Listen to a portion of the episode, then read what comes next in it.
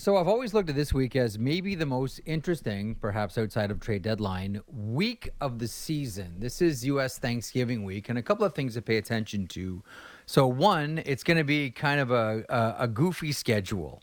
Like there are, well, first of all, there's the lion's share of teams in the NHL this week are all playing four games. There are 17 teams in the NHL that are that have the the dreaded four game week. So if you're a player in the American Hockey League right now, um, and you're on the AHL affiliate for either the Ducks, the Coyotes, the Flames, the Hurricanes, the Avalanche, the Stars, the Preds, the Devils, the Islanders, the Senators, the Flyers, the Sharks, the Blues, the Leafs, the Canucks, the Knights, the Jets.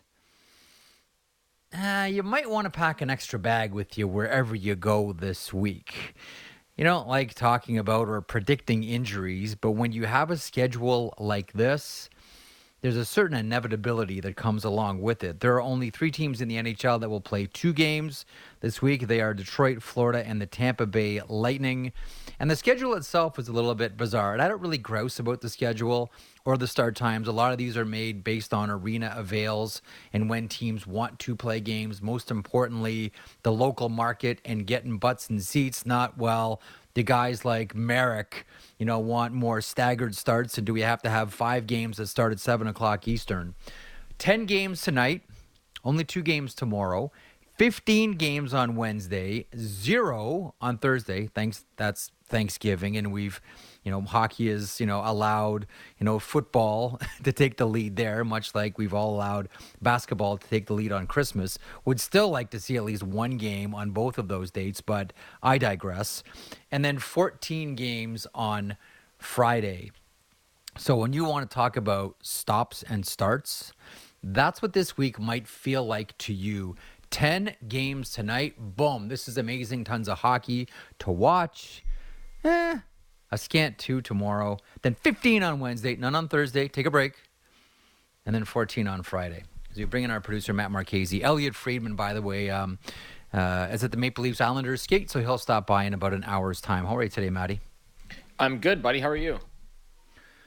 Uh, I'm good. So th- th- this week is always the interesting one. In some ways, this is kind of the cut line. This is decision time for a lot of teams as teams are right up in and around the, the 20 game mark. Uh, you have a look at what's under the hood. You really know what you have in your organization, which way you're going. Uh, a lot of your decisions are uh, for the future are going to be based on you know where you're at at the end of this week. Uh, and as I mentioned off the top, 17 teams in the NHL will play four times this week, so it's going to be a big one for a lot of teams. Uh, and also after this week, it sounds like you know Elliotte was reporting this on Saturday. It sounds like the Ottawa Senators sale, the impending sale of the Ottawa Senators, will start to pick up steam um, after this uh, this Thanksgiving week. So this one is always a, a real interesting one because teams are saying, okay, are we in? Are we out? And the teams that are out, and you start to wonder about trades. You start to wonder about who's going to be made available. A lot of the trade talk and a lot of that speculation tends to pick up. And then for the other teams, it's okay, we think we have a pretty good shot here at the playoffs. Maybe things are pretty much wrapped up. What other business do we need to do? A very long winded way, Maddie, of me saying this is always a really interesting week around the NHL. Yeah, and I was looking at the standings, and five teams in the East are within five points of a playoff spot. And I know that it's really early, and I get that. But there's also seven teams in the West that are within five points of a playoff spot. So basically, the only team that's out of it in the West is the Anaheim Ducks because they have 11 mm-hmm. points.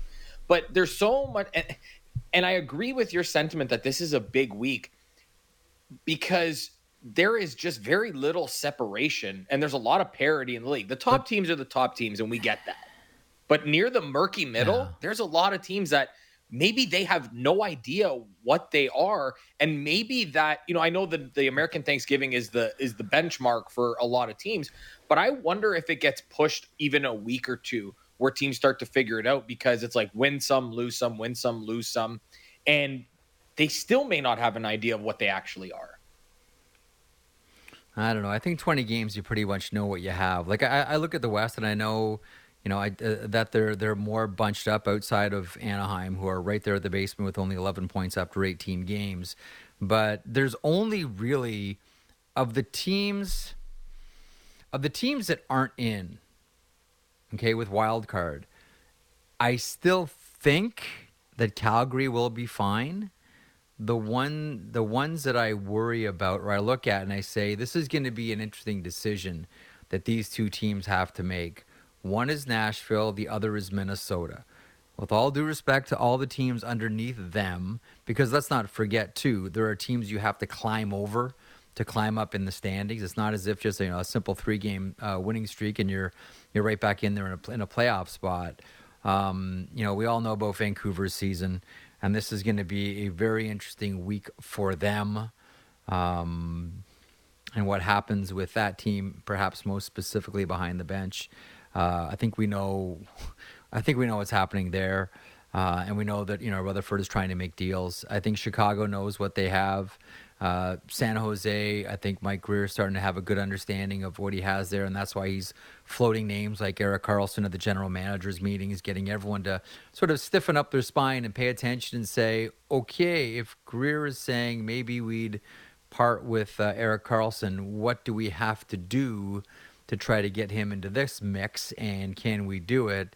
We all know what the plan is for Arizona. And by the way, this is a big week for Arizona because Jakob Chychrun comes back. And the one thing that has held up more significant discussion of a Jakob Chychrun trade is no one knows how he's going to be when he comes back to play. You know, it was. Uh, um. By the way, how about getting hit in the face with a puck on Saturday? Like of all the things, Maddie, that Jakob Chychrun has gone through, just trying to get healthy to, to get back in. We know he wants out of Arizona. We know the Coyotes want to move him, um, and they're looking for a big return. And you're a couple of days away from coming back, and you get hit in the face with a puck. Like talk about talk about just having no luck. So we know what the plan in Arizona is. As Elliotte reported, don't be surprised if something happens with Connor Timmins. I still think something will happen with uh, Shane Gostisbehere. That might be a deadline move. So that blue line is going to look a lot different. You know, it seems as if, you know, amongst the the names that you hear in, in trade talk, anyone not named Clayton Keller. I mean, Keller may be the only one that they have locked down. Pretty much everybody else uh, up for grabs. So we know what the plan is there. And then, you know, the Anaheim Duck store, I think a lot of teams are going to come, you know, knocking at Pat Verbeek's store to see what's available and what the prices are. And I think a lot of that's going to revolve around John Klingberg, who's on the one year, $7 million deal. But anyhow, I, I know it looks like they're close, Maddie, but there's only really three teams that I do wonder about the Flames, the Preds, and the Minnesota Wild. I can see Bill Guerin doing something big. Like that's the thing. We can all see Bill Guerin trying to do something big. We can see David Poile do something big.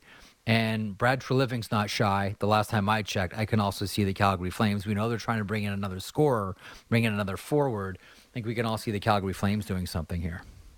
Yeah, and the the reason why I brought up just all those teams kind of in the because like I know we know Chicago is is out of it and they're trying to rebuild things.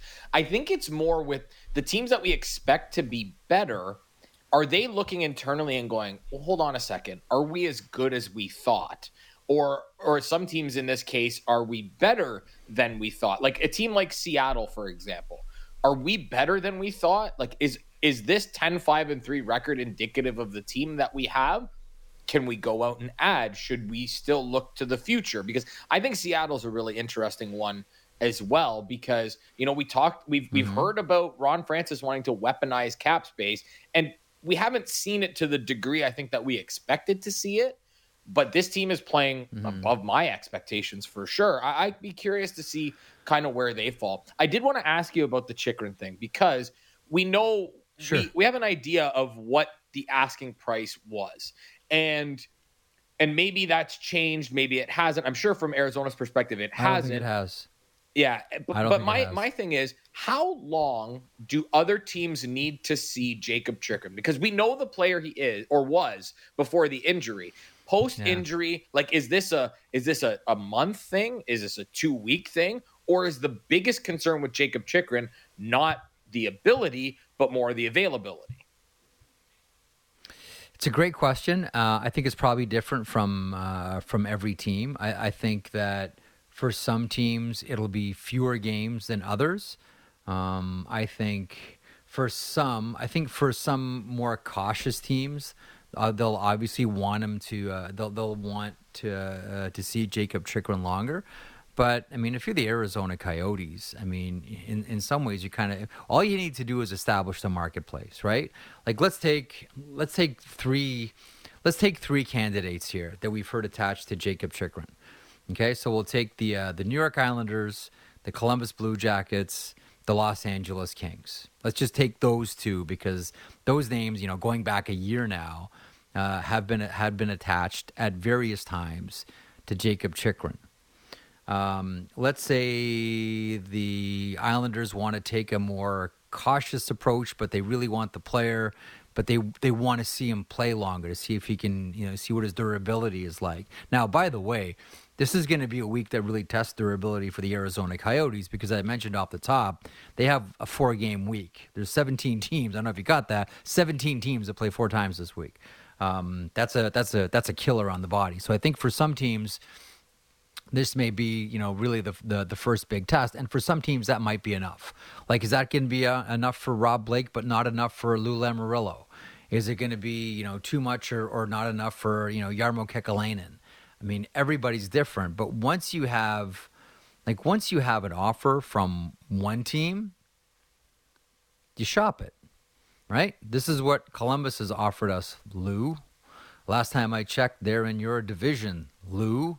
Would you like to do something, Lou? Can you put more sugar in the coffee here? You know what I'm getting at? Like, I don't think that there's one sort of demarcation point for every team where, okay, we see him for six games, we're settled. We know that Jakob Chychrun is, is is healthy again. I, I think for I think for every team, it's uh, it's it's wildly different, Maddie. I really do.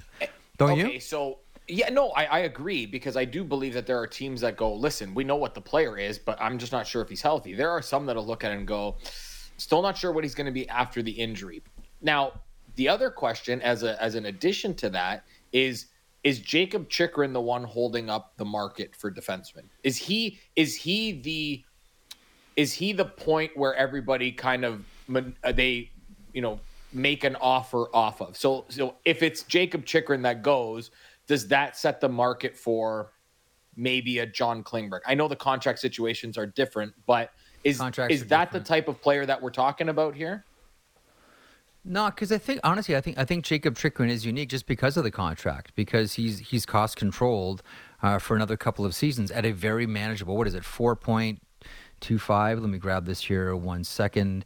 You know, he has a, a very team friendly deal that he's on. So Jakob Chychrun uh, has two more years after this at four point six million dollars like these are real like I, I don't know that we're going to compare you know anyone else in the marketplace like there are other players defensemen that have term uh, but you look at it i mean Erik Karlsson comes to mind you say yeah he has term but his cap hit is enormous and you know this is really this is really onerous here i don't know if we can do that you know some of the other you know uh, obvious defensemen and we think of john klingberg with the anaheim ducks i mean he's we would imagine would be available between now and trade deadline. But I don't think you can compare him to Jakob Chychrun.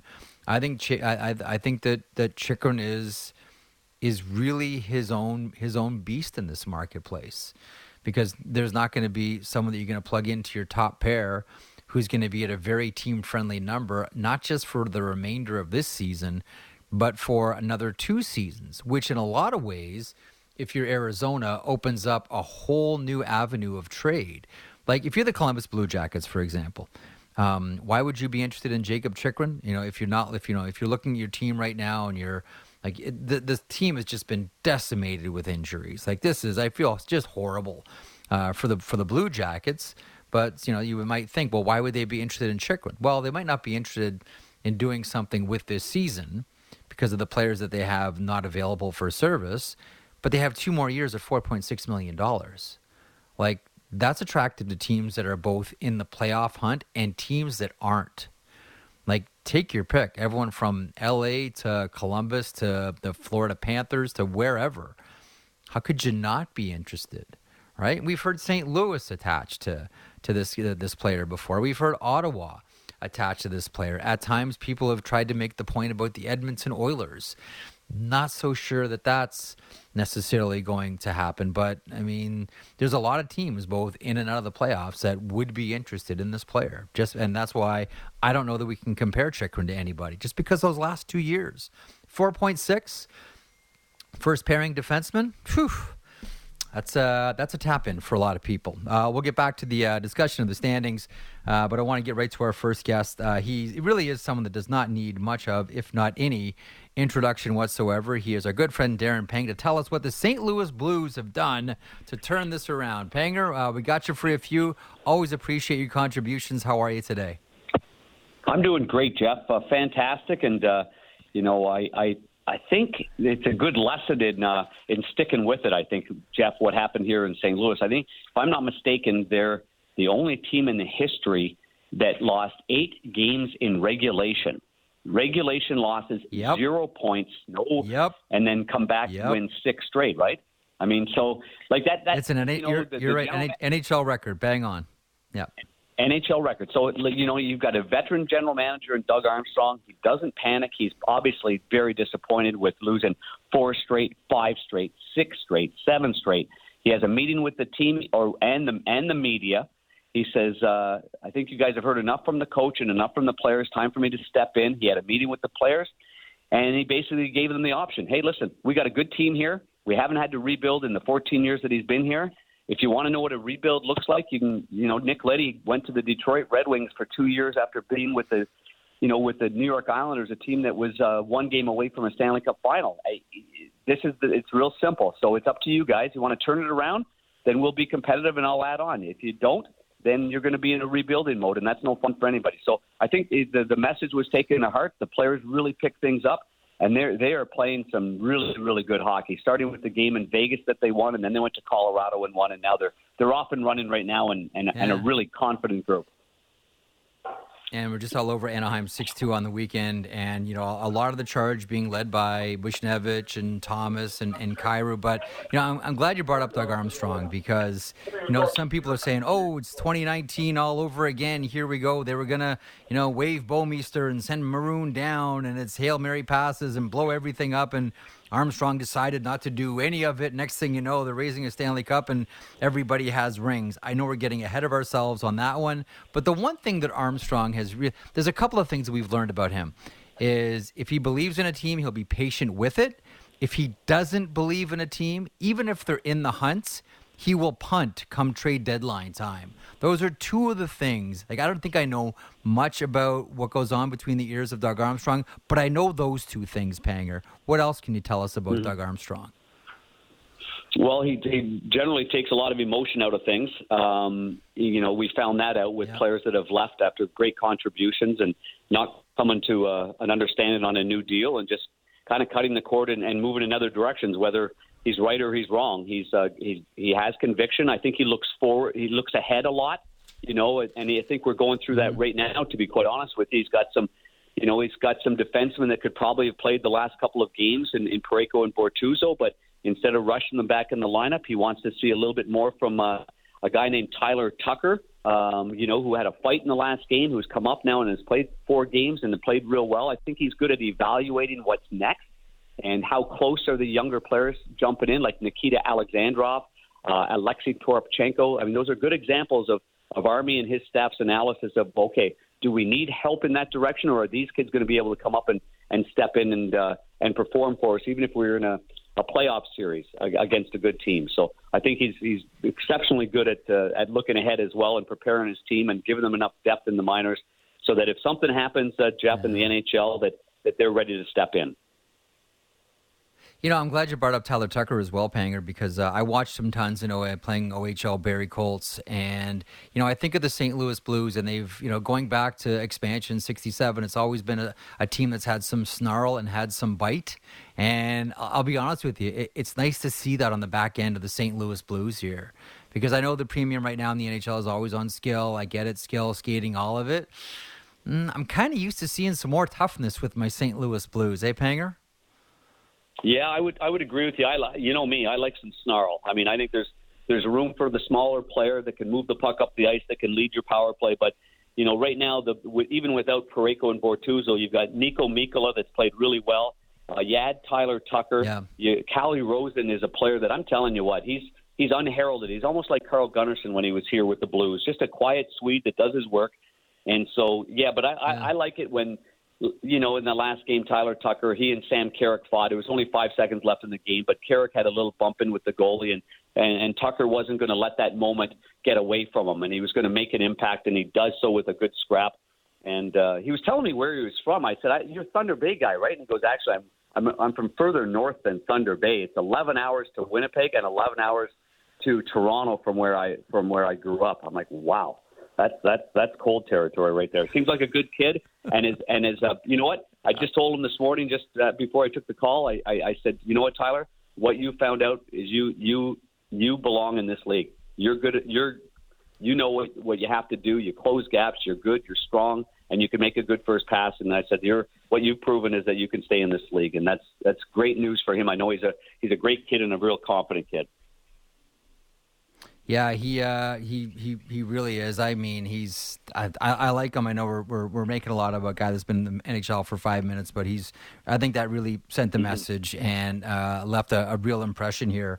Um, let me ask you about the three really quickly. The couple of minutes I have left with you. Let me ask you about those three that I mentioned: Buchnevich, Thomas, and Kyrou. From the beginning of the season to what we've seen recently, this looks like a major like a major turnaround for these two. Yeah, very much so. And with uh, Tarasenko missed the last game because he was sick, and, and Tarasenko won't play again tonight. He's not at the practice. So uh, anytime Craig Berube gets a chance to put uh, Jordan Kyrou with Robert Thomas, um, it works out. Um, mm. The only thing they're guilty of sometimes, Jeff, is they're just, you know, you know, looking for the next play instead of what's ahead of them, and then they just get a quick reminder from the coach to keep that puck going forward instead of sideways but they're they're they're they're magic with the puck. Some of the plays that they made in the last game against the Ducks was just it was it was really really good. I at one point during the game, uh, Buchnevich and, and Thomas and Kyrou, I thought they were the I thought that was Larionov, Kozlov, and Fedorov. They were the they were for sure the Russian three out there, and then they it was like nobody else touched the puck. And I, I you know what I think too, Jeff? I think they I think they showed a young, skilled Ducks team um, what playing like bigger boys was, if you know if you know what I mean. And I, I they played mm-hmm. hard on pucks. They won battles. Their stops and starts. They they just did things at a different level uh, than even the two you know high end young guys like uh, Zegras and Terry. Uh, you know, they, I, I know they, they can make plays and all that, but I think they learned something from that last game, and I, I would imagine that those two players in particular will be better in tonight's game. Uh, once again, it's uh, St. Louis and Anaheim this evening, eight o'clock Eastern. Um, let, let, me conclude with this one. Ryan O'Reilly's been, you know, one of our favorite players for a long time, uh, going back to his to his uh, junior days. Um, at times, it's been a challenging season for Ryan O'Reilly. It is a contract year. I don't think he is, you know, he, he wants to continue playing. Obviously, he's the the quote unquote hockey lifer here. Um, how do you see the rest of the way going for Ryan O'Reilly, and, and where's he at right now? Well, right now he's playing great hockey. For for those that saw the early parts of the game, I that was a frustrated Ryan O'Reilly. Um, wasn't holding on to pucks, wasn't making plays. I, I think as you get older, and especially in the pressure of being in a contract year, I, I, I think you're. You, I think what you're trying to, or at least what he was trying to do, was play a faster game. And I remember I had a conversation with him about maybe six or seven games ago, and and and our conversation was, you, you've never done anything fast so kind of why start now? Uh, you know, and I didn't mean that in a harsh way, but I was like, I was, I was talking about like Luc Robitaille, is, you know, stayed slow his whole career. Dave Andreychuk yeah. wasn't the fastest in the world. You know, those players, I, they didn't just try to get fast all of a sudden. They they maintained their speed, uh, their way of playing, their way of thinking, yeah. their way of slowing things down. And and now he's he's kind of got that calmness back in his game. And I know Steve Ott, who's an assistant coach with the Blues, who does a great job you know, he's he's in his corner all the time and talking about the same things that I just mentioned. So he's playing great hockey right now after a real yeah, it was he struggled early on. They couldn't find him a right winger. Yeah. I, I like to say this, Jeff. He was he's like Batman and he and he lost Robin. And Robin's uh you know, Robin's mm. uh, uh, David Perron. You know, his right winger, his guy that slows things down, and his guy that uh, makes plays for him in small areas of the ice. And now it's just been an adjustment. So, and I think right now with Josh Leivo, he's right. making that adjustment really, really well. Good to see, uh, and great to have you aboard. Enjoy tonight's game. Uh, one of ten on the board around the busy NHL Monday. Uh, thanks so much as always for this, Panger. You're the best. We'll catch up soon. No problem, Jeff. Take care, bud. There he is, uh, the great Darren Pang, filling us in on the St. Louis Blues tonight. Once again, they'll face off against uh, the Anaheim Ducks. You know, a team that they really, like, really had their way with uh, on Saturday. Anaheim's going to be one of the more intriguing teams already to follow leading up to trade deadline time. Uh, six game winning streak now for the St. Louis Blues, and as Panger mentioned, yeah, that is uh, that is an NHL record. Uh, eight losses in regulation. Like it was about five minutes ago, right? We were all talking about what's happening with the Blues. Just should they trade Tarasenko now? Do they move Ryan O'Reilly? Uh, what do they need to to bring in? Uh, all the, the, the the big ticket players, where have they gone? Need more production up and down the lineup. And I'll tell you, like I'm sure the pressure was sky high on Doug Armstrong to do something like when you go through a losing streak like that, like when you start to when you start to creep into like four, like I know it's a streaky league, right? Like teams can teams can handle certainly losing two in a row, three in a row, you know, four in a row, you start to get uncomfortable. Five, the turtleneck gets pretty tight. Six, you're really having a hard time grabbing a breath. And then after that, it's, whoa, is it time we make decisions? Uh, on things here. Like the the last thing you want to go through is just an enormous and because it's so hard to drag yourself out of it, right? You don't want to go through an, an, an enormous losing streak.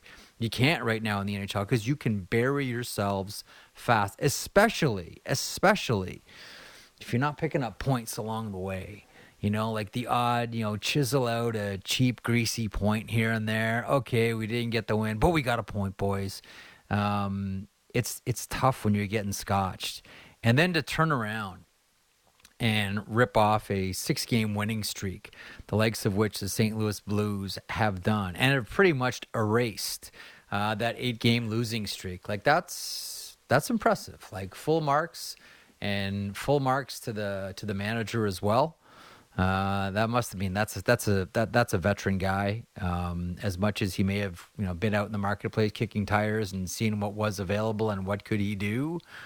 Once again, you know, Doug Armstrong was patient with a team that probably you could make the argument didn't deserve his patience at that time. Uh, but good on him. Anyhow, that's one of ten games on the uh, on the horizon this evening uh, around the NHL. I, I do want to remind you about a, a, couple of these games. So on Monday night, uh, Monday Rogers Monday Night Hockey. There we go. Get the branding right. Uh, the Toronto Maple Leafs facing off against the New York Islanders. Uh, the Islanders coming off a tough one against the Dallas Stars. Although Mathew Barzal scores finally scores goal number one and goal number two. First of all, happy for the guy. Um, you always like to score goals. It makes you feel good. It makes you feel like you're contributing. Uh, but as we talked about with Shayna Goldman last week, it wasn't as if this guy wasn't making significant contributions, and he was shooting a lot more. Um, so you knew that eventually some were going to start to go in for him. Uh, but they lost to the Dallas Stars in that game. The Islanders did. Dallas Stars look fantastic. Don't look now, but it looks like both Jamie Benn and Tyler Seguin are back, which is bad news for the rest of the Western Conference. Because if these guys are healthy and performing, and they have been now through the first 20 game mark of the season, that is very dangerous for everybody else in the Western Conference. So, listen, no shame in losing to Dallas. That is a really, really good team there. And was good to see Scott Wedgewood backing up Jake Oettinger. Uh, because that scene late last week with him going off on the stretcher, holding his back, was one that nobody uh, enjoys seeing. Anyway, Maple Leafs and Islanders, 7.30 the puck drops, pregame at 7 o'clock. Uh, you can watch that one on Sportsnet. One East Ontario and Pacific. Uh, we also have the uh, the Flames and the Flyers. Uh, we have the Oilers and the Devils on Sportsnet Ontario. That might be the game of the night, actually. The Oilers and the Devils. Connor McDavid versus the New Jersey Devils. And I'm sure if you're listening or watching a program like this, I don't need to try to describe the Connor McDavid goal against the Vegas Golden Knights on Saturday, right? Like we all saw that, either watched it live on Hockey Night in Canada or watched the highlights later on that night into the morning or the next day. just another chapter as Connor McDavid continues to, uh, as we just had the Hall of Fame last week, write his Hall of Fame book.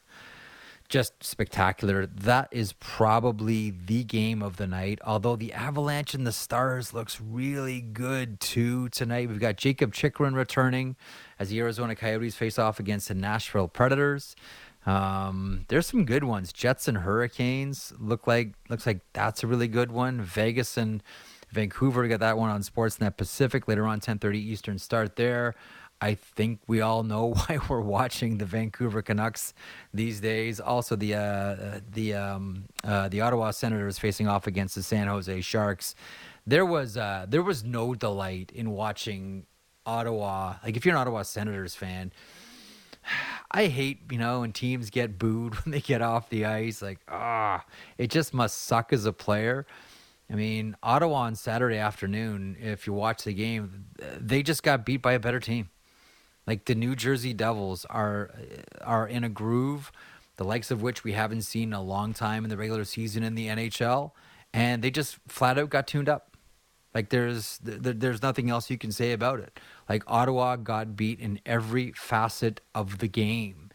Um, Brady Tkachuk afterwards talking to Ian Mendes about how frustrated he is about how his coach is being treated either in the arena or on social media. You know, the captain stands up for the, the coach as you would expect.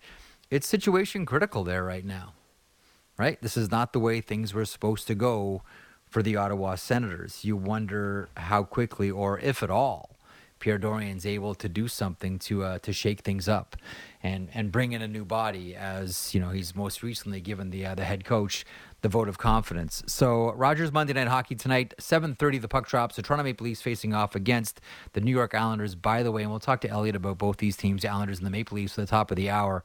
Um, Sheldon keeps saying, you know, that uh, that TJ Brodie has not progressed the way they thought he might have, and so is uh, still not available for service. Okay, um, Elliotte Friedman coming up at the top of the hour. Uh, we're going to take a quick break here. Andrew Raycroft coming up in a couple of moments from NESN and the Morning Brew podcast, talking about the amazing Boston Bruins. 14 wins in their first 16 games. They good. Raycroft comments in moments. Marek Show continues across the Sportsnet Radio Network simulcast on Sportsnet 360 and Sportsnet Now. Everything Raptors before and after the games. The Raptor Show with Will Lou. Subscribe and download the show on Apple, Spotify, or wherever you get your podcasts.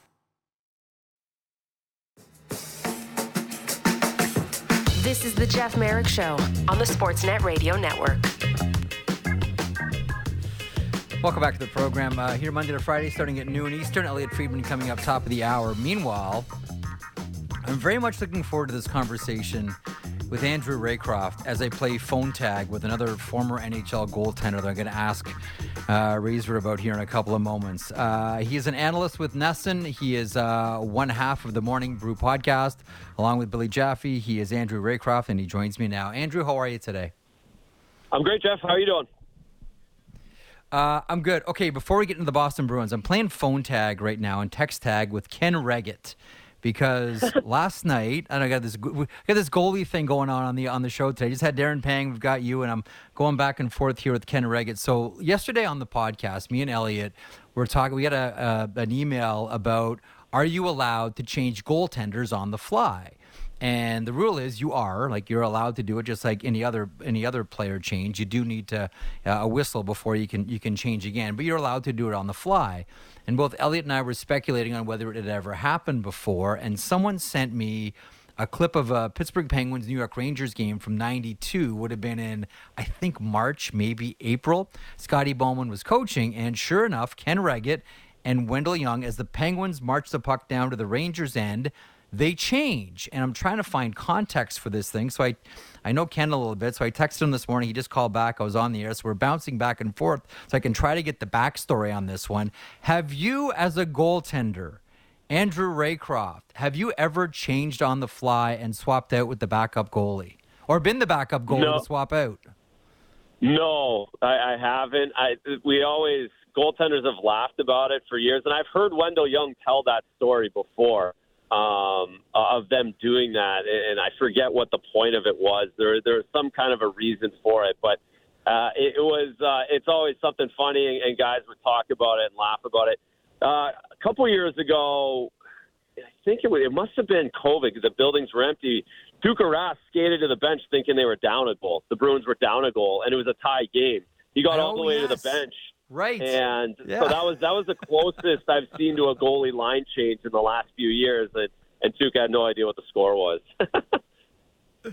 Have you have you ever you must have been tempted like to work out with, you know, the other goaltender like, "Hey man, if it's a blowout, let's just change on the fly. I don't care what the coach says." Yeah, well, and and to stick it to the coach even more so, right? When you get when he leaves you in the net for an extra couple on the road on a on a Saturday night, it's like, all right, I'm going to show you. But the goal usually the goalie sitting on the bench is, doesn't want to reciprocate that, and he doesn't want to go in, so it's kind of hard to get that change. Uh, I gotta get to the bottom of this story. Anyway, that's a, that's an aside. Uh, as always, want to have you on and talk about the Boston Bruins. You're right there. I mean, you're, you know, you have your thumb on the pulse. Like, what is it about this Bruins team? I mean, 14 wins in their first 16 games. Like, we all thought this was going to be the, hey, Boston, just keep your head above water. We know you're going to struggle. Just try to make it respectable. Don't embarrass yourself. Pick up points. And when you know when the reinforcements arrive, and you know we get the team back, then all of a sudden we'll we'll bang the drum and make some noise. We couldn't have been more wrong. It was like right out of the gate, this team was shot out of a cannon. What gives with this team, Andrew? Well, for two, there's lots of reasons. The two main ones are Linus Ullmark and Hampus Lindholm. Uh, arguably, can both of them can win their respective trophies, the Vezina and the Norris. They, they're certainly in the top Yep. three in the mix. The Linus has been unbelievable. Swayman went down with an injury. Linus is just winning games. He looks so big in net. He feels very comfortable in this system now. Coming over from Buffalo last year, he's really got a good feel for what the Bruins do in front of him, and, and I think he's got his game to a position where he said it the other day. It's almost on autopilot. He's played so many games, and it's in such a good place. Hampus Lindholm has been a superstar. It, it, it has been incredible how he's played the game, how well he's played the game, and, and what he's meant to the Boston Bruins in all three zones. So when you add those two elements to Patrice Bergeron, to Brad Marchand coming back early, Charlie McAvoy coming back early, and the depth that the forwards have had. They've had 20 goal scorers now uh, on this team, and, it's just been if it's not the guys I just spoke of, it's someone else, the fourth line, third line stepping up. So it, it, it has been absolutely remarkable watching on a nightly basis. The game they played the other night against Chicago, they, they would have beat they would have beat the 84 Oilers the way they were playing. It, it didn't matter who was on the ice in this league on Saturday night. The way they came out and played, it, it was it was something else. I haven't seen it in a long time.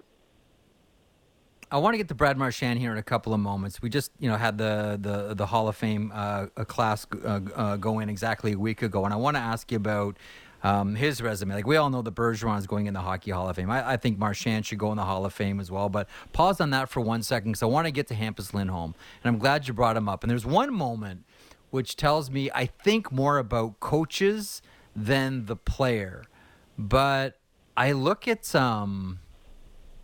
I look at that game where it was overtime and Lindholm grabs the puck. I can't remember if he was behind his net or in front of his net, and he goes end to end and scores and and ends the game. I think it was in, during overtime. If it wasn't, it's more spectacular.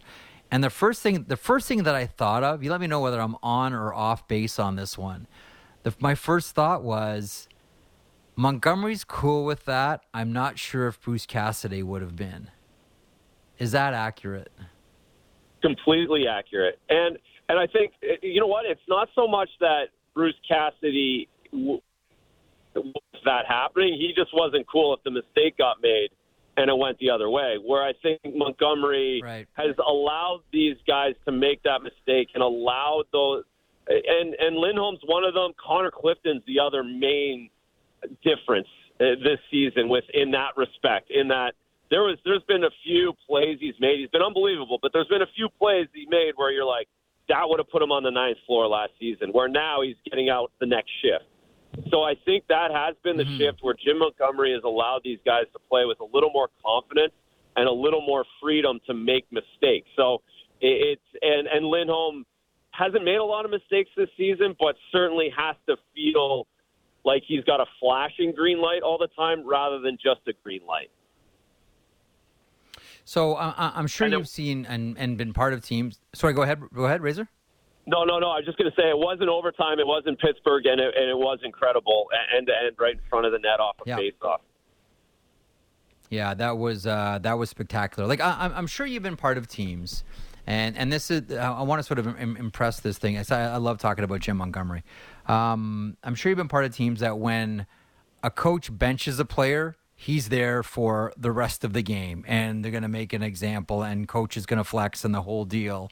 And then there are other coaches. Like my favorite coaches are always the ones that sit a player down for a few shifts and then double shift them and say essentially you know go prove me wrong. Go stick it right back at me.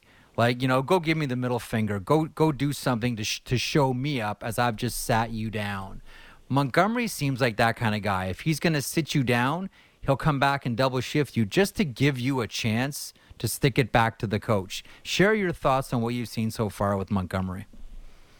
So I've I've seen they've been playing so well. There hasn't been a lot of benching going on during the games, but what we've seen is, and I talked about the depth, especially deeper in the lineup, the third and fourth lines, and a guy like Craig Smith hasn't been playing in the lineup. It's been basically AJ Greer, Craig Smith going in and out of the lineup. But to your point, it hasn't been one game in, one game out. He's given these guys two or three games, and then he moves them out and he goes back to the other guy for two or three games. And and as a player, that gives you the ability to not feel life and death on every shift. It, it, you sense it. You recognize that I have to play well. There's a competition here for my job, but if I turn the puck over, I'm not coming right out of the lineup. I'm going to have a couple games to give myself a chance to really solidify it and also prove that I can do the job that you're asking me to do. So I've seen that notice, and again on the back end the other night Anton Stralman played two in a row, and Zboril came out for two in a row. So he's been doing it both with the mm-hmm. defense mm-hmm. and forwards, not so much on a shift to shift basis, but on a game to game basis.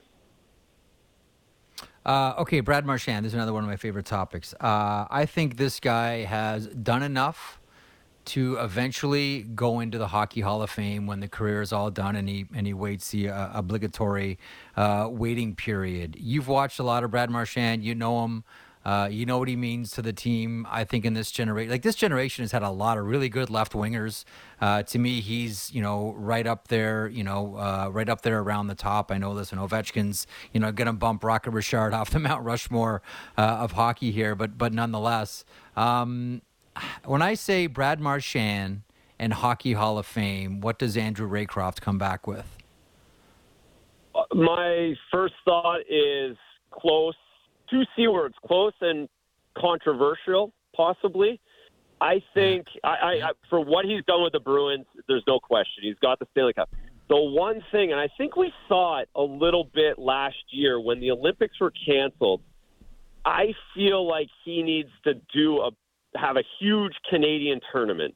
And that hasn't been his fault. I think he would have had that tournament had they been in the Olympics the last few years.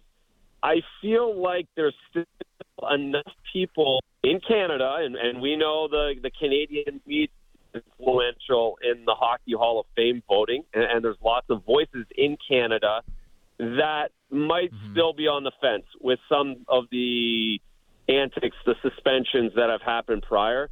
But I think if he went out in an Olympic type scenario, a World Cup scenario, and did what he does for the Boston Bruins for Team Canada, I think that puts him over the top. So I, I, I do. I'm with you. I there's he's one of the best players of his generation, which is what gets you into the Hockey Hall of Fame and, and should get you into the Hall of Fame. He deserves it at this point, and, and he's only going to continue to pile the points over the next couple of years. So I think yeah. he's in, but I do think that there is he, he's not he's sure not moonwalking in like Patrice Bergeron is.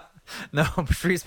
That's a, that's a good way to put it too. The, the the thing about about Brad Marchand too, and I I know it's you know, even though the award was created for a winger, uh, I know it's really tough for a winger to win the Selke Trophy. This thing was created essentially to give Bob Gainey something.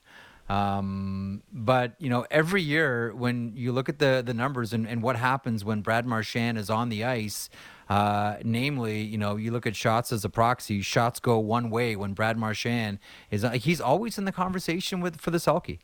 Like he hasn't won one. I know it's tough for wingers. Ask Mark Stone. Listen, Marian Hossa just had his number retired last night by the Blackhawks, having exactly zero Selke trophies. I don't know how he was able to go through an entire career playing the way that he did uh, and not pick up at least one Selke trophy. But it's tough. I get it for a, for a winger to win this thing. And I see the same thing about Brad Marchand. Like in a different era when there wasn't just that bias that, you know, you have to be a center to win the Selke trophy. Brad Marchand probably, because I think Jere Lehtinen would have been the last winger to win it, he probably would have picked up a couple of Selke trophies. Now, when you talk about Selke trophies in the Boston Bruins, the conversation is dominated by the guy they should probably rename the trophy after him, Patrice Bergeron. But he's very much in that shadow of Bergeron. But for my money, he's always like for the last few years, always in the top five. Andrew. He is, and and yes, Patrice is obviously going to get a lot of that credit. He gets he it just that's the nature of it, and and Brad's on the, he's the the Robin to Batman in the in that scenario. But to your point, and it's a great point, he could do that. He could do what Patrice does. He reads the game like Patrice does those two play off each other mm-hmm. so well, and I think Patrice has taken the the more defensive side and allowed Brad to go and do a spinorama and get in the corner. But that's because that's his strength. And and Patrice would rather see him go in the corner and compete with it because every single night you watch the Boston Bruins play. If Brad Marchand goes in the corner, with something he's coming out with the puck. No, no ifs, ands, yeah. or buts about it. He's the one that comes out with the puck, and so he's taken that responsibility, that role on between the two of them. But but no question, to your point, his defensive acumen, his ability to recognize where the danger is coming from is is shown when he gets out there in PKs. But but he does it all over the ice. Uh, to me, he's one of the most remarkable players in the league and, and has been for quite some time. Uh, as we as we let you go, really quickly, your thoughts on you know someone who you know, asked for a trade, rescinded, and you know now the Boston Bruins and you know Jake DeBrusk are both you know reaping the benefits. Your thought on Jake DeBrusk so far this season? We'll we'll end there. We were just talking about the other night the the way his game looks now from ten months ago. He's he's like the comeback player of the year in the NHL. Uh, it's it's his and and a lot of times in the last couple years, and not even before the trade request and everything else. A lot of Jake's success on the ice depended on him getting on the score sheet. You would you would have to see he, when he scored, he was on. If he got an assist, he was on. But now mm-hmm. he's making a huge difference in the game, not scoring. He's making a huge difference in the game with his feet and getting in on the forecheck, playing the penalty kill minutes now, playing a 200 foot game it's it's been remarkable how much he's embraced the new coaching change, and also just how much he's embraced the idea that he can be a 200 foot player and an impactful player without having to score goals on a nightly basis. So he's he's bringing it every night. His consistency is way, way, way up, shift to shift, game to game, period to period, and, and he again is another main reason, as well as all the other 22 guys on this team, they've chipped in and allowed this team to get to 14 and 2. Should be a good one tonight. Uh, the Bruins and the Bolts, yeah. uh, two Rams going head to head. Should be a lot of fun. Uh, Andrew, thanks as always for stopping by, man, and uh, and indulging me in my changing goalies on the fly conversation. I, I knew you'd have something to add there. That was awesome. You uh, you be well, and uh, we'll check back soon. Say hi to our buddy Billy Jaffe for me. Oh, I 100% will. Thanks, Jeff. Have a good day. There he is. There he is, the great Andrew Raycroft, uh, analyst for NESN, also one half of the Morning Brew podcast, a pod all about the Boston Bruins. Uh, other side of that game tonight, the Tampa Bay Lightning will welcome Dave Randorf to the program here in hour two. Lightning play-by-play voice, but up next, fresh off the Islanders Leafs practice, Elliotte Friedman from Hockey Night and 32 Thoughts. Don't go anywhere most opinionated Maple Leaf show out there, Real Kyper and Bourne. Be sure to subscribe and download the show on Apple, Spotify, or wherever you get your podcasts. This is the Jeff Marek Show on the Sportsnet Radio Network. Welcome back to the program. Uh, 10 games on the go around the NHL this evening. Mentioned New Jersey and the Edmonton Oilers. That is a big one. True. Uh, the Islanders and the Maple Leafs. That one on Rogers Monday Night Hockey. True. That's a big one as well. But also the Tampa Bay Lightning and the Boston Bruins. And guess what? Tampa is just fine. Shocking. Uh, Dave Randorf knows that all too well. He's the play-by-play voice of the Bolts, and he joins me now. Dave, how are you today, pal? Great, Jeff. Good to hear your voice. Thanks for having me on. I'm doing uh, quite well down here. Yeah, it's fine. Pleasure is uh, is all mine. When uh, when this team got out of the gate and struggled, and this team didn't look like that Tampa that we're used to, and you know, then the uh, the story turned into oh, have they played too many games? This uh, this team is banged up. This team is this team is beaten up. Uh, this team is too bruised. They can't keep back. What went through your mind? I mean, you've watched this team. You know the players. You've seen all of it. Um, it seems like you know sane hockey people are saying, "Relax, Tampa's going to be fine." What were you saying when you saw Tampa out of the gate this year? Well, it was definitely something that they're not used to seeing around here. They started one and three, and first time don't have it in ten years. Five and four in the month of October.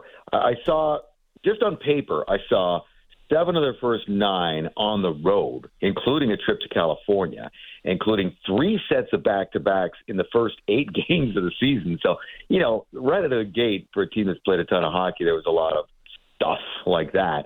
And there is the the storyline of the, the the lots of games, seventy one games, seventy one playoff games over the last, and this isn't three years that's three playoff seasons well within a three year window because of the bubble and the timing of the restart and all that kind of stuff. So the big question in my mind and certainly around here was what was going to be the biggest detriment to them out of the gates in the first, you know, two months of the season? Would it be the physical fatigue or the mental fatigue?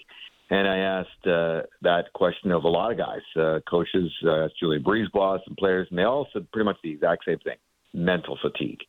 Just getting it kick started mm-hmm. again, beginning the long trek back up the hill because this is a group that definitely feels like their window is far from closed. They've got their nucleus, they've got their core yep. guys, minus you know minus Ryan McDonagh, who's now with Nashville, minus Andre Palat, who outside of this market, I don't know whether or not he's really an underrated guy. You know, is a big piece to puzzle outside of Tampa Bay or not. But around here, he was a you know, it's a, it's a lifetime bolt and a key guy, playoff time, and all that stuff. So he's out of the mix, and he's on the top line too. So they take all that and roll it all up in a ball, and you get the one and three start, kind of a lackadaisical uh, beginning. Uh, and mm-hmm. their big problem early on was that they were they were just giving up too much. They were just giving up too many great A's, leaning on Vasilevskiy and Brian Elliott way too hard and uh, and the records and the goals against started to show it. And the goal scoring wasn't quite there either. So it was a bad mix. Uh, but now, as you point out, here they are. They've given up three goals in their last two games, both wins. That's so one goal against against Dallas and two goals against against Nashville, or sorry, against Calgary, and then two goals against the win Saturday night at Nashville. So those two games are the first time in the month of November where they've allowed less than three in a game. So they're starting to mm-hmm. close things out better. They're starting to get, revert back to form. They're eight two and one now on a, on a roll. They're six one and one at home. They're starting to look a lot more like the team. Um, they're shaking the cobwebs off, and so this is my long answer right. to what I was. I, I was definitely. I, I think everybody gives this group the benefit of the doubt because they still remain hungry. They are very good at self correct, self evaluating, and self correcting. They really are. They, they they're not an excuse bunch at all. And despite all the ones I just listed off, they don't take it like that. And, and they're not a group that either. they're they're not a group either, Jeff, that says, "Oh, it's early." I don't know about you. That's yeah. one of my pet peeves. When it, anywhere in sports, when people say oh, it's early, I'm not a big believer in it's early. It's never early. And neither is Jon Cooper. He's all his quote is, "We always got a munch points, got a munch points." And that doesn't matter whether it's munching points in October, November, December, or March. Um, this is a team that, that knows they'll, they'll more than likely be in the playoffs, but they want to make sure they are well within that playoff bubble, well within it before, you know, mm-hmm. later on when, you know, the real grind of the season starts in February and March. You know, you mentioned Ryan McDonagh there a second ago, and you know he was a really unique, a real unique presence uh, on that blue line, dynamic playoff performer, as we we've all seen. I mean, the sacrifices that uh, McDonagh made. I mean, his his his body wears it. Um, but cushioning that blow when when he uh, ended up with uh, the Nashville Predators, you know, cushioning that blow was they had someone ready to step into that second pairing spot, um, like right away in Mikhail Sergachev, and I don't know what we were expecting or how Sergachev was going to perform. Um, elevated minutes, different position, uh, like different different pairing rather. Um, I think we all knew that he was ready for it but he's got 18 points in 18 games. Like he's on pace for an 82 point season here. And to me, like I'm sure in the market people are talking about it, but this is like the quietest defenseman who's on a point per game pace, maybe in the NHL, Dave. Would it surprise you? I guess not you because you you're, you're around the game every day, but it might surprise some people out there to just be reminded he's only 24. Mikhail Sergachev, who seems like yeah. he's played in the league now for 10 years, is 24 years old. So he is yeah. the big story right now with the Lightning in terms of their defensemen. Uh, McDonagh's gone. Uh, Jan Rutta's gone, and that's no small piece of the puzzle because he played that's a big all, pretty much all the time. With, yeah, he played all the time with Hedman, and and uh, that's a big yeah. piece of Hedman, or was a big piece of Hedman's comfort zone when when his game was at its best. But getting back to Sergachev, they signed him to a big long eight year contract extension and he comes out publicly and said that you know he wants this. He wants a bigger role. He's uh, you know grateful to be given a bigger role with this team, and he's learned from from the Hedmans and the Stamkoses and the Palats and all those guys uh, that have been here before him about the culture and the standard that that exists in that room, and he's, he feels he he wants it and he's ready for it. And he also said something that was very important to me. I need to be more consistent night in, night out, because that was the thing with Sergachev. He would dazzle you some nights, and then he'd make a bunch of turnovers the next night, or he'd miss the net with a whole bunch of shots, and some nights he'd get two or three points. And the other night, it was you know he, he was still developing or still a young defenseman. Well, he's mm-hmm. played very well, as you pointed out, 18 points in 18 games. He's been moved on to the number one power play unit.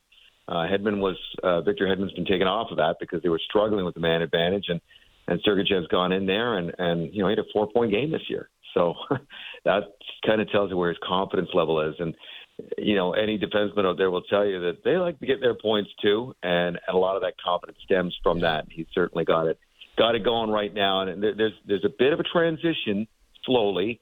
I mean, Hedman's far from done, but, uh, you know, this is the, the next part of the next phase for the Lightning. And that this being, mm-hmm. uh, Sergachev's blue line. It's not his yet, but this is the, this is the step one of that transition. Uh, that side has always looked good. Um, Steven Stamkos. Uh, I don't think we should be surprised, uh, but here we go 10 goals, 20 points in 18 games.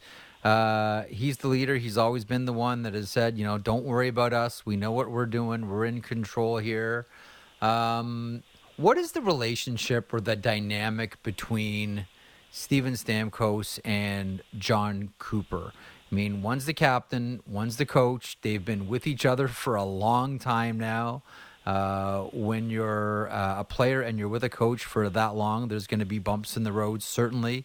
When you're a coach and you have a team as long as Jon Cooper has had, uh, sometimes the messages get lost because they need to hear a different, uh, you know, a, a, different voice or accents on different syllables. Uh, what's the relationship with Stamkos and, and Jon Cooper these days?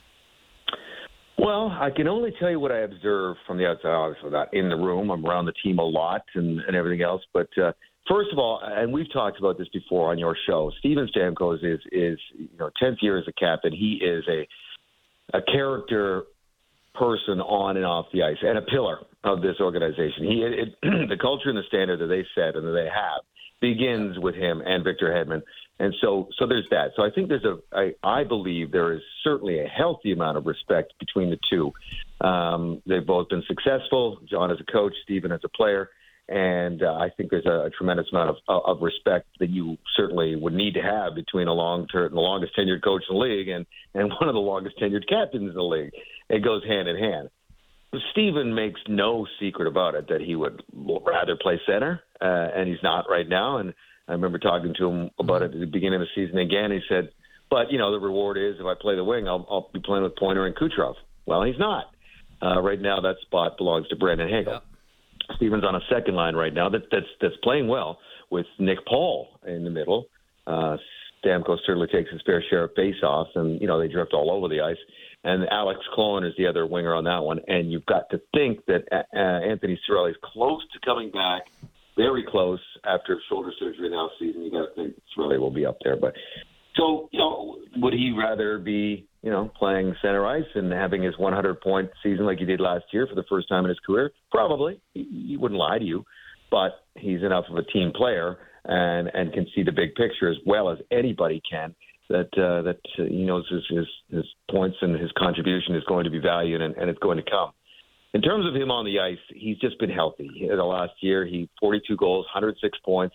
As mentioned, 100 points, first time in his career at age 31. I mean, that's that's amazing. And uh, he started out of the gate with a five-game goal streak, seven goals in the five games, and he got actually got a bit cold. He had none in ten, but it's not like his game dried up. He was still getting a ton of chances. They just weren't going in. And he said the other day after he started his most recent goal streak, which is up to three games now, he said the other day that that stuff would have bothered him. A dry spell, you know, when he was younger guy, he would have gone home and been grumpy about it. But he goes, now that he's a father, he's got a young family, he goes home and his kids still think he's their favorite player, and it's a lot less of a stressor, and he just knows the goals are going to come.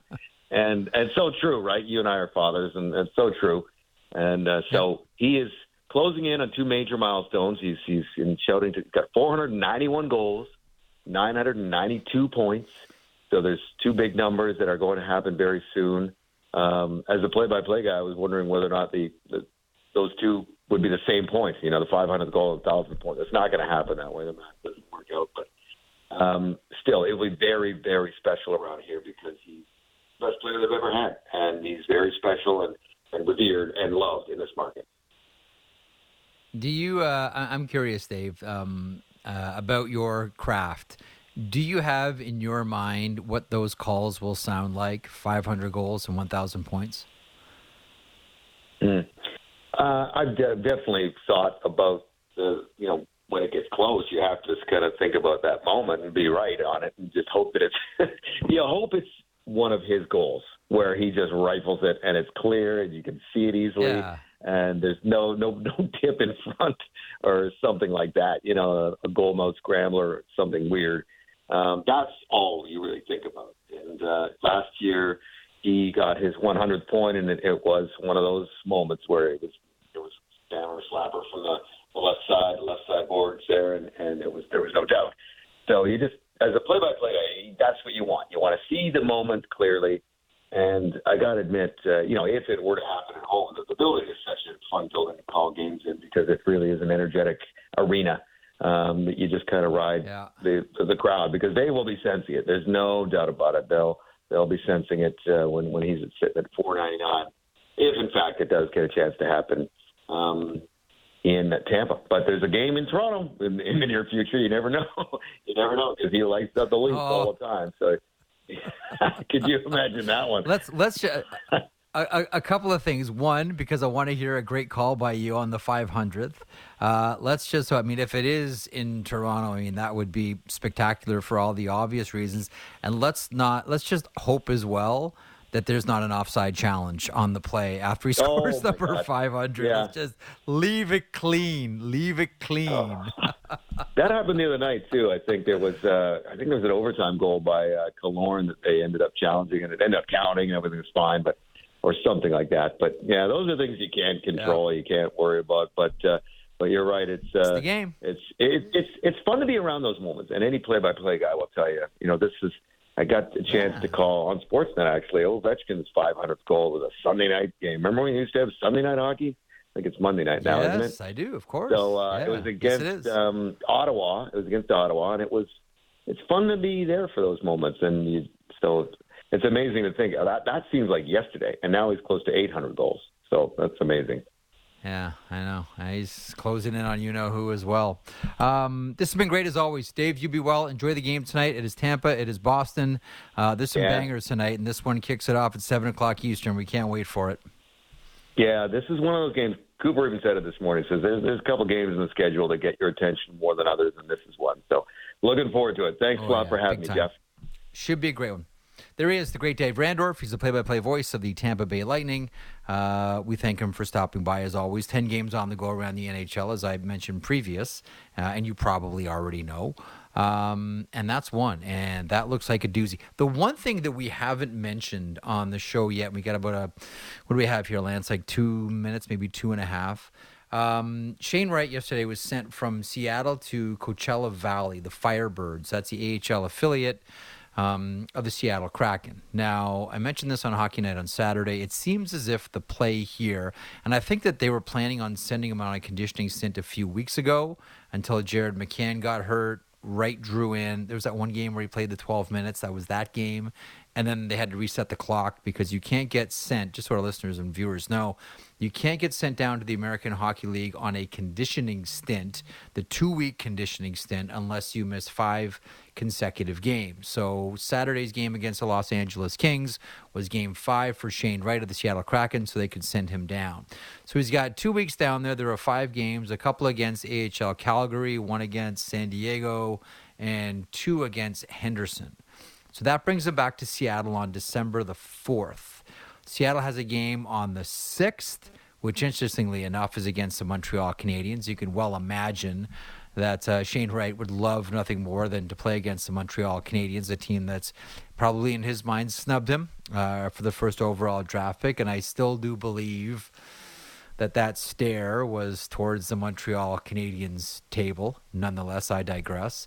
And if they're going to send him to the World Juniors, and the last time that I had checked, there had been no indication from Seattle um, to Team Canada that they were going to make him available, but that may change.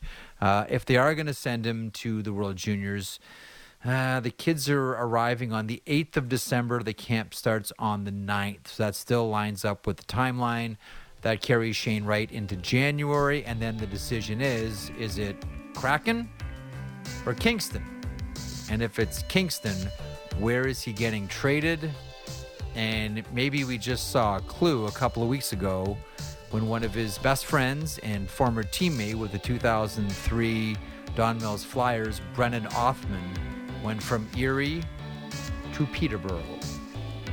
Just put it out there. Thanks to everyone who stopped by today. Elliotte Friedman. Uh, thanks to Andrew Raycroft, Darren Pang, and you just heard from Dave Randorf.